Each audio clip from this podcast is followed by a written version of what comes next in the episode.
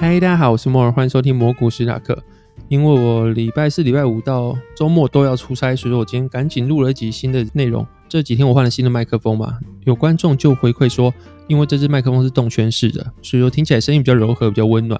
那麦克风其实分很多种，有什么心电式嘛，还有动圈式之类的。那对麦克风没什么研究，但换了新的麦克风之后，就是希望你们会喜欢。那昨天晚上睡觉前的时候，我美股最大仓位是特斯拉，大概占了总部位的三成，昨天喷了五趴左右。那另外一支第二大仓位最近蛮弱的，叫做 Nvidia，也因为特斯拉关系接连带动，昨天睡觉前大概涨了七趴，然后纳斯达克大概涨了一趴。我用台股又买纳斯达克的期货，我睡觉前一直以为说今天就是一个财富自由一天，我大概可以赚个一两个月薪水应该有，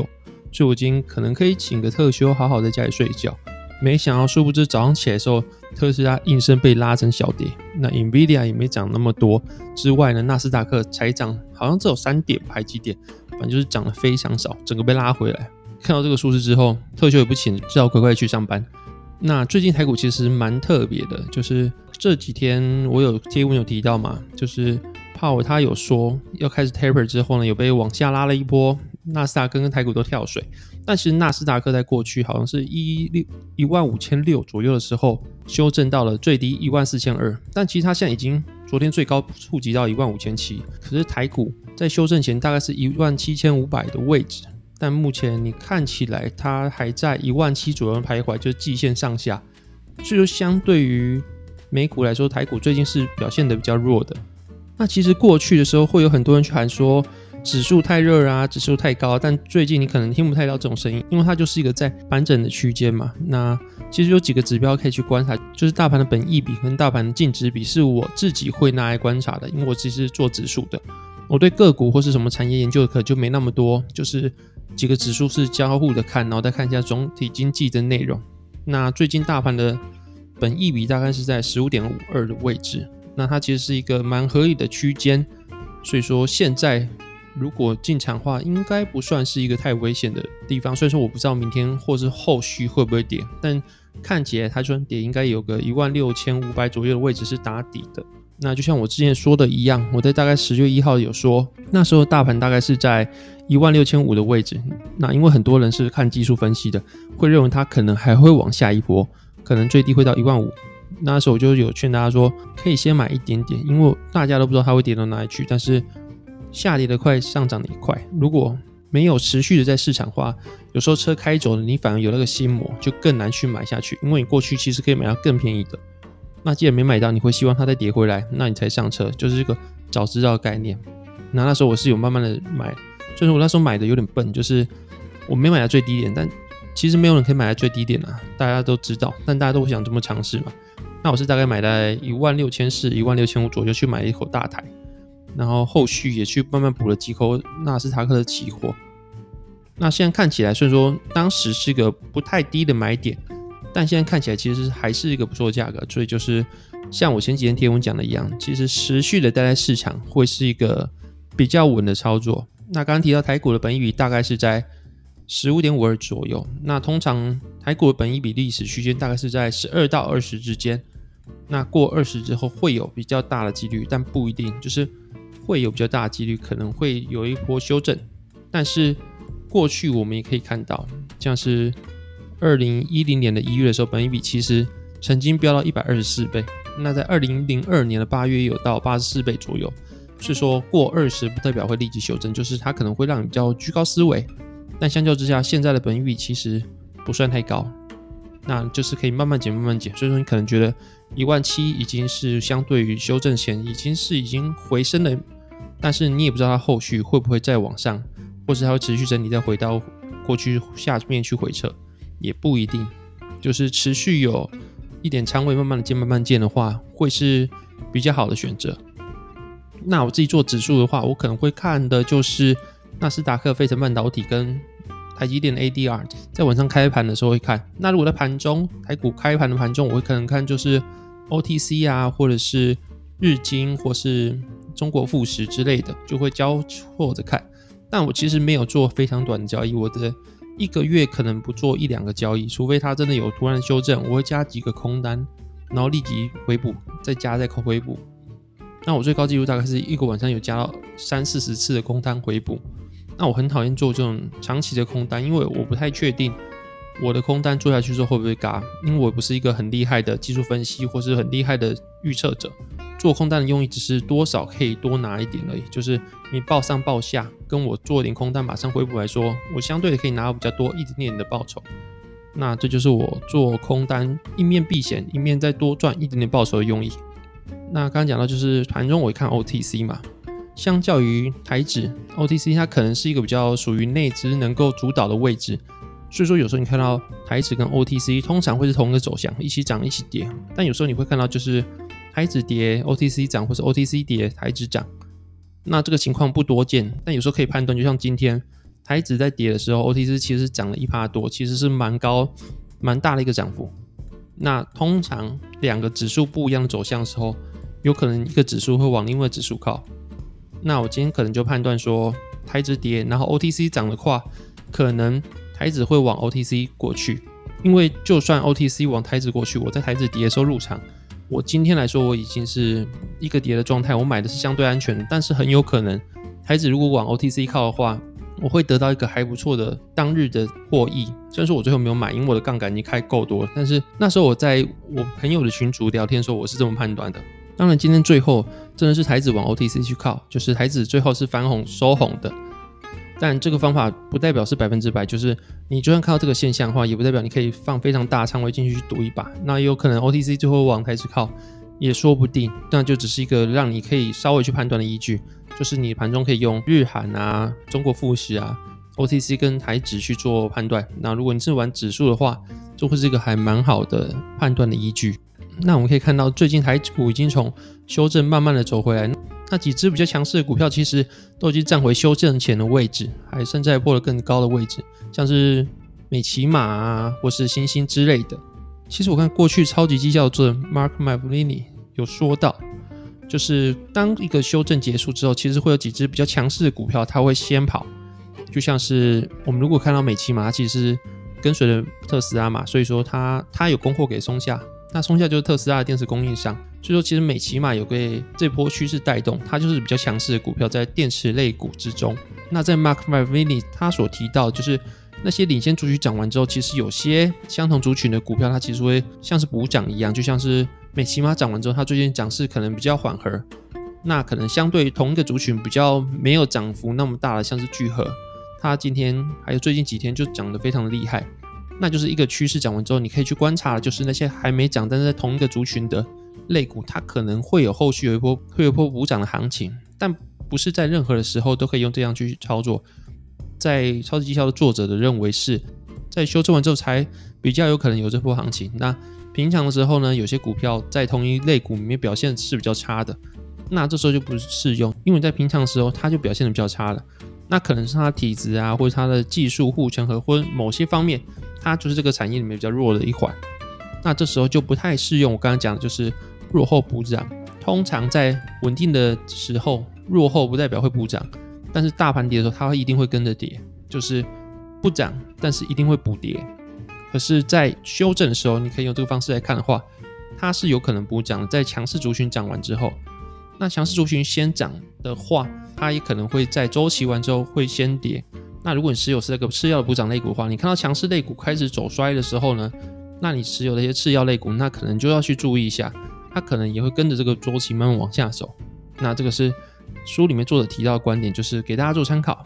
那如果你要问我，就是后续呢？大盘会是怎么样走向？其实我这几集的 podcast 都有提到。那既然都提到了，那也没什么太大的修改。那大概就是这样，就是慢牛市，然后慢慢的走，慢慢的走。后续要面对的可能不是十一月的 taper，它可能已经被反映完了。那就是明年四到六月的时候，可能要反映就是 QE 完全退场这个情绪。那至于升息呢？因为明年会明年会碰到美国的选举，可能不会在六月，可能会在更后面，或许是二零二二年底，或是二零二三年初。都有可能。那如果升息突然会出现在二零二二年中，虽然说不太可能，但如果出现的话，那应该会引起蛮恐慌的情绪，那个几率蛮小的。目前可以不用把它考虑在里面，市场也不把它当做是可能发生的事情。我们可以看到，目前来说的话，大家其实普遍不会去推测说二零二二年中会升息，这不是可以预见的事情。我们能预见就是二零二二年四到六月之间可能会开始反映 QE 完全退场的情绪，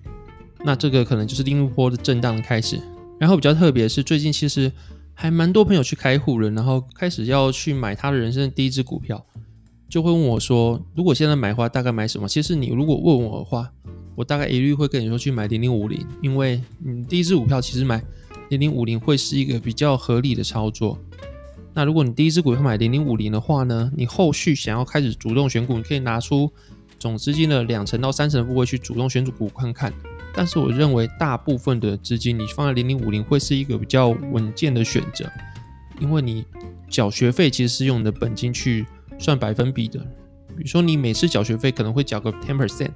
那如果你用三成的 ten percent 也才三趴而已。但是你如果用整个部位都去做主动选股的话，你一赔就是赔十趴。我觉得这个学费付出的代价是比较大的。那零零五零其实就是一个大盘指数，在目前的货币政策跟趋势下，台湾的整体产业其实是在无论是五 G 啊，无论是元宇宙，或者是你说电动车、互联网之类，台湾其实都有搭上。所以说，你素能想象说，人家会说，你怎么知道指数会跌或是会涨？对，如果说你说的是十年、二十年后，可能不一定。但是素能想象。近几年，台湾不是一个强势的市场。台湾在这个货币宽松政策下，以及目前对半导体强烈的需求下面，其实台湾在未来几年其实是一个非常有潜力的市场。这其实应该是个不争的事实。所以说，如果你买零零五零的话，其实就有点像是小纳斯达克、小费半，或者是你要说它是一个五 G 啊、电动车啊，或是元宇宙的 ETF，其实也可以算在里面。那它就是一个我认为可以去投资的市场。所以说，等下说不要单压单一国家，但是你既然在台湾买零五零，或许是一个费用相对比较低廉、资讯相对来说接受比较快的一个标的。那我觉得可以去考虑，就是先买零零五零，后续你要去买什么 VTI，或是你要搭配什么因子投资，或是你要买什么 QQQ 全球配置。股债配什么之类，那就是慢慢来，反正就是越早参与市场，其实越好的。前提是你这笔钱是你不急用的钱，那不急用的钱的话，其实你随时放进去之后，能够承受这些波动，因为你不急用，不会有立即拿出来的需求。那你参与市场的话，长远来说，其实报酬都是正报酬的。那就是你越早参与市场，比你想东想西还不敢投进去来说，其实就研究来看啊，就是你一次性的投入会比你分批投入来说。会有得到更好的报酬，那就是看你相不相信有没有办法克服你的心魔。因为很多很多很多的绩效或者很多很多策略也是经过大量回测、大量的检验跟分析之后才得出来的。那目前得出来的结论是这样子，而且不少的研究其实都指出同样的结局。那就看你自己有没有办法去，就像刚刚讲，抵抗这个心魔，去进行投资，把你的钱去一次性的投入，或者是你要分批投入也可以，你就是分个几个部位。那如果你是做个股的话，其实就是需要去做停损。但是你去做指数的话，我认为是不需要停损的。只要你的杠杆不开超过一的话，那你不开杠杆当然不需要停损嘛。那如果你是做个股的话，就要停损。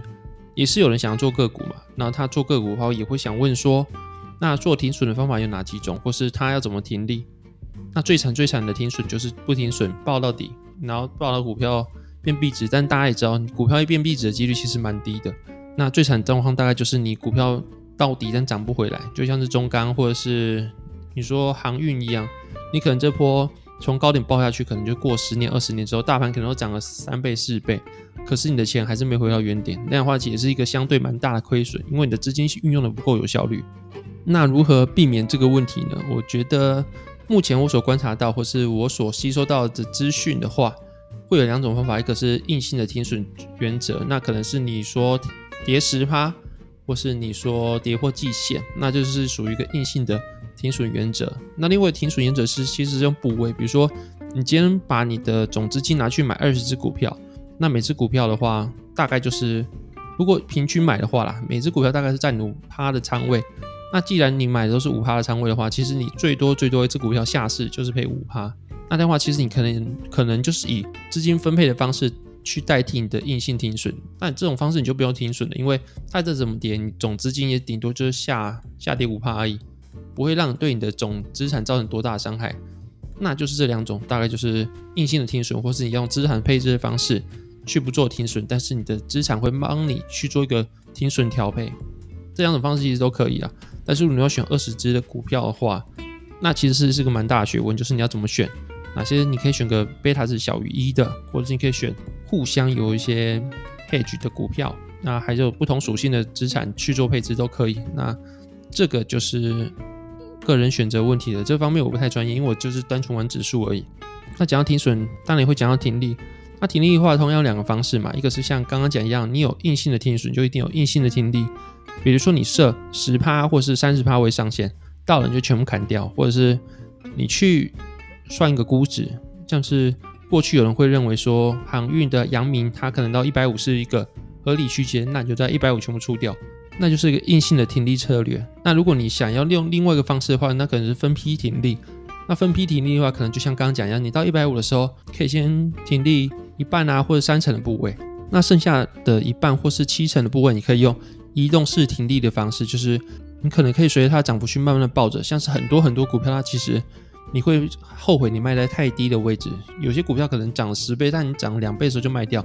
后面的余尾就完全吃不到。那这时候移动式停利就是一个蛮好的方式，它可能就可以抱着，比如说停利的一部分。那剩下可能就是你随着它涨幅慢慢抱着，那可能完全跌破季线之后，你再一次性的停掉。在跌破季线之前呢，你就是慢慢的抱着，无论无论有没有跌破五日线、十日线，你就是跟着它涨幅慢慢的走。这样的话有可能会让你能够得到更多更多的报酬。当然，如果在单一两次的操作来说，移动式的停利不一定会比强制的停利来说会得到更好的绩效。但是长远来看的话，你做了好几十次的交易的话，你总体绩效的话，移动式停利应该是会比你强制停利来说是更好的停利手段，那就是让你参考。那因为明天要出赛关系，明后天的股市，那我可能就没办法用 Podcast 跟大家去做分享。那如果大家有任何的问题的话呢，也欢迎大家私讯我的粉丝团，或者是对我 Podcast 有什么指教的话，也欢迎跟我说。那非常谢谢你们今天的收听，希望礼拜四、礼拜五的时候台股能够继续往上涨。上上个礼拜我应该喊说台股破一万六千七。那我今天就喊，希望这个礼拜结束之后，台股能破一万七千二的位置。那，希望大家都能赚大钱。先这样，大家晚安，拜拜。